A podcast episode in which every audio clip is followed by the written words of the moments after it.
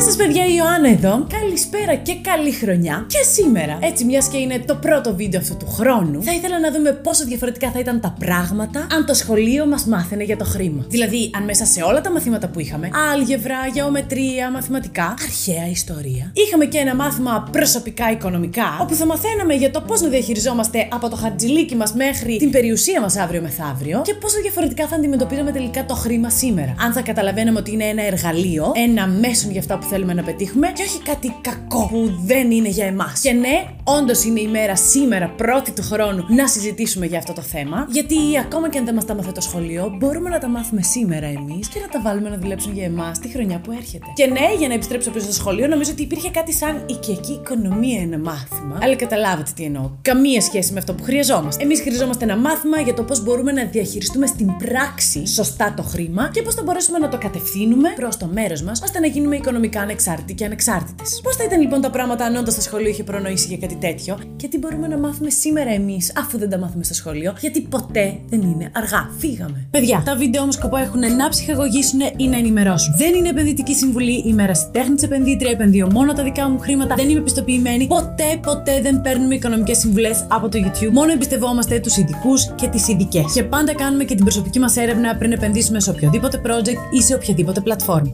Α πάρουμε τα πράγματα από την αρχή, έστω σε ένα παράλληλο σύμπαν, ότι το σχολείο έχει φροντίσει να μας μάθει για το χρήμα. Εμείς άραγε θα το διαχειριζόμασταν διαφορετικά σήμερα. Η απάντηση είναι ναι, ξεκάθαρα. Γιατί πολύ απλά από μικρή ηλικία θα είχαμε δει κάποια πολύ βασικά μαθήματα για τα προσωπικά οικονομικά μας. Ποια είναι αυτά; Μάθημα πρώτο. Ένα καλό budgeting plan, δηλαδή ένας καλός προπολογισμό, είναι το κλειδί για την οικονομική μας σταθερότητα. Α το σκεφτούμε λίγο. Αν το σχολείο μας μάθαινε να κάνουμε το εξής απλό. Να καταγράφουμε αναλυτικά τα έσοδα και τα έξοδά μας κάθε μήνα, πόσο πιο εύκολη θα ήταν, παιδιά, η ζωή μας σήμερα. Γιατί πολύ απλά η καταγραφή εσόδων και εξόδων αποτελεί την βάση, την απόλυτη βάση. Μόνο αυτή η καταγραφή είναι ικανή να μας πάει στο επόμενο βήμα μας στα οικονομικά. Και δεν κάνω καν πλάκα. Μπορεί να ακούγεται τόσο αστείο και τόσο απλό, και όμως δεν το κάνει κανένας και καμία από εμάς. Στο τέλος του μήνα λέμε Μα πού πήγαν τα λεφτά μας, Ε, δεν το έχουμε πει. Όλοι και όλες μας κάποια στιγμή. Και τελικά πηγαίνουμε στα τυφλά. Και όσο πιο νωρίς το καταλάβουμε αυτό, τόσο το καλύτερο για εμάς. Γιατί αλήθεια, πώς μπορούμε να διαχειριστούμε αποτελεσματικά τα χρήματά μας, αν δεν είμαστε σε θέση να γνωρίζουμε πόσα μπαίνουν και πόσα βγαίνουν από την τσέπη μας. Και πού πάνε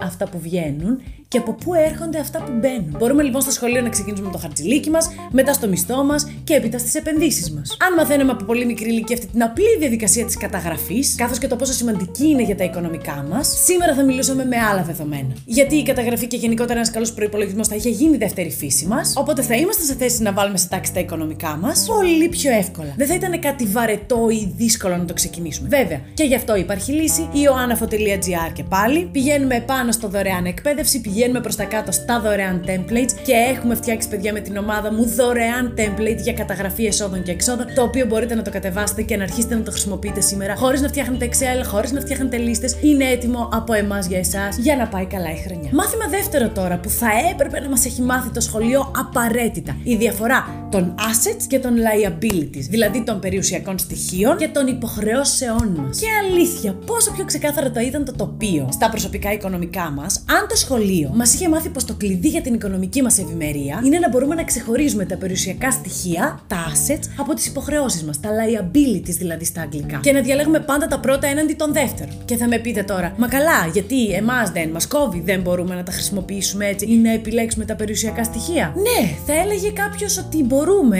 αλλά έλα που δεν το κάνουμε. Γιατί όλοι πάμε να αγοράσουμε σπίτι για να μείνουμε και μετά ένα αυτοκίνητο για να κινούμαστε και ίσως ένα μηχανάκι και μετά ίσως ένα εξοχικό και μετά ένα δεύτερο αυτοκίνητο. Μαντέψτε, παιδιά. Όλα αυτά τα πράγματα δεν είναι περιουσιακά στοιχεία όπως λανθασμένα μας έχει περάσει η ελληνική κοινωνία. Όλα αυτά είναι υποχρεώσεις. Γιατί πληρώνουμε τέλη, πληρώνουμε φόρους, πληρώνουμε έμφυα, τεκμαρτά εισοδήματα, φόρους πολυτελείας και όλα, όλα, όλα αυτά. Και ναι, θα με πείτε καλά, το σπίτι για ιδιοκατοίκηση. Ναι, ακόμα και το σπίτι για ιδιοκατοίκηση. Είναι μια ξεκάθαρη οικονομική υποχρέωση για εμάς και όχι ένα περιουσιακό στοιχείο που μπορεί να μας βγάζει χρήματα ενώ εμείς κοιμόμαστε. Και ας μας έκαναν λοιπόν από πολύ μικρή ηλικία να τα πιστεύουμε όλα αυτά, αν το σχολείο έκανε σωστά τη δουλειά του, πολλές αποφάσεις μας στο μέλλον θα είχαν πολύ διαφορετική οικονομική έκφανση. Θα είχαμε καταλάβει τι είναι αυτό στο οποίο αν βάλουμε τα χρήματά μας, μας δίνει περισσότερα χρήματα πίσω και τι είναι αυτό που μας τα τρώει. Και πάλι, δεν λέω, εννοείται να πάρουμε και αυτοκίνητο, αλλά να γνωρίζουμε ότι δεν είναι περιουσιακό μας στοιχείο. Ξέρω, πολλοί κόσμος τώρα θα με πει, Α, καλά,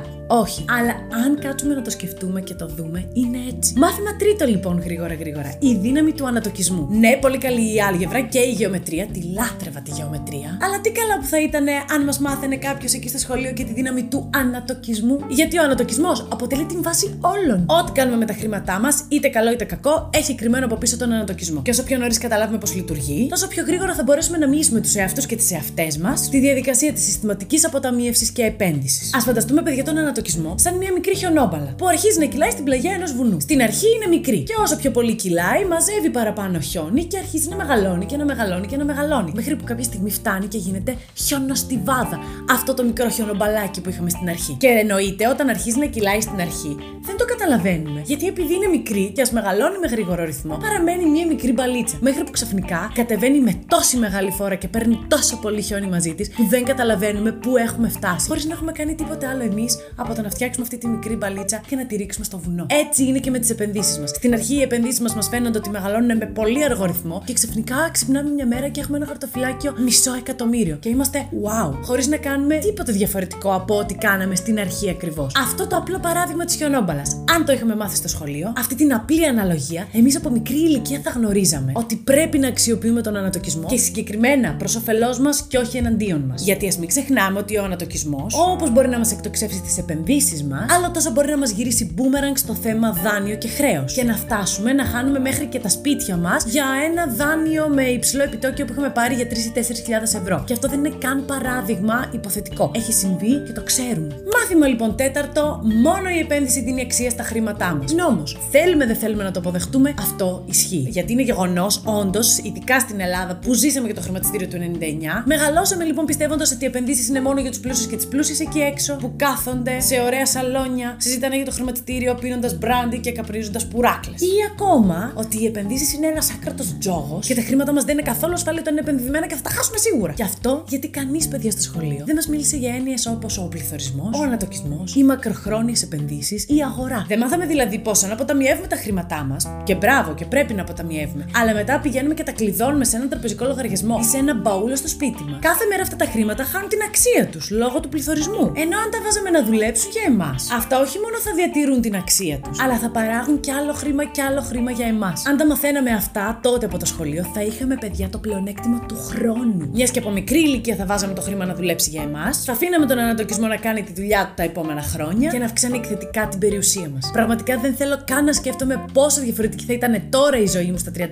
αν δεν είχα ξεκινήσει να επενδύω από τα 26-27, αλλά από τα 18. Σίγουρα δεν θα κρατούσα μέχρι τότε τα μετρητά μου να χάνουν την αξία τους και κάθε φορά που εργαζόμαστε όλο και παραπάνω, να μην μπορούμε να κάνουμε κάτι διαφορετικό οικονομικά, γιατί προσπαθούμε να φτάσουμε τον πληθωρισμό και τις εξελίξεις, δεν το φτάνουμε ποτέ και όλο δουλεύουμε παραπάνω και όλο είμαστε στην ίδια φάση οικονομικά. Γιατί; Γιατί το μόνο που μπορεί να δώσει αξία στα χρήματά μας, θέλουμε δεν θέλουμε να το αποδεχτούμε, είναι οι επενδύσεις. Αλλιώς πάντα θα δουλεύουμε παραπάνω και πάντα δεν θα προλαβαίνουμε αυτό το τρένο που λέγεται πληθωρισμός και τα καταστρέφει όλα στο διάβα του. Μόνο οι επενδύσεις δίνουν αξία στα χρήματά μας, αλλά όχι οποιασδήποτε επενδύσεις. Δεν πρέπει να γενικεύουμε. Μιλάμε για βαρετές, σταθερές, μακροχρόνιες επενδύσεις σε πράγματα τα οποία ξέρουμε ότι έχουν εν γέννη αξία και δεν είναι κάποιο πυροτέχνημα όπως κάποιο κρυπτονόμισμα που βγήκε από το πουθενά. Γιατί αυτό είναι η απάτη ή τζόγος. Ενώ οι βαρετές, σταθερές, μακροχρόνιες επενδύσεις στο Αμερικάνικο χρηματιστήριο, για παράδειγμα, είναι άλλο πράγμα. Και ναι, δεν είναι ποτέ αργά να το πετύχουμε. Ξεκινάμε σήμερα να αποταμιεύουμε και να επενδύουμε όσα περισσότερα χρήματα γίνεται. Κάθε μήνα δεν περνάει μήνας χωρίς να βάλουμε έστω και λίγα χρήματα στις επενδύσεις μας, γιατί αυτό το χρήμα που επενδύουμε σήμερα θα παράξει πολύ χρήμα για εμάς στο μέλλον. Φυσικά, ο δικός μου τρόπος για να το πετύχω αυτό, και εννοείται δεν είναι επενδυτική συμβουλή, παιδιά, πρέπει να το ψάξετε, αλλά ο δικός μου τρόπος είναι να επενδύω κάθε μήνα όσα περισσότερα χρήματα μπορώ στο ETF tgrw.eu. Είναι αφορολόγητο, που σημαίνει ότι ό,τι και να κερδίσω από τις επενδύσεις μου πάει κατευθείαν τσέπη, χωρίς να πληρώνω φράγκο στο ελληνικό κράτος αρκετούς φόρους πληρώνουμε. Ακολουθεί τις μεγαλύτερες αμερικανικές εταιρείες, δίνει μέρισμα κάθε τρίμηνο, οπότε όσο μεγαλώνουν οι επενδύσεις μου, εγώ πληρώνομαι κιόλας κάθε τρίμηνο. Κλείνοντας λοιπόν, παιδιά, να ευχηθώ ακόμα μια φορά καλή χρονιά. Αναμένω ερωτήσεις ή απορίες για τόσα με σήμερα ή ιδέες για επόμενα βίντεο. Αυτά από εμένα. Σας φιλώ και τα λέμε αύριο.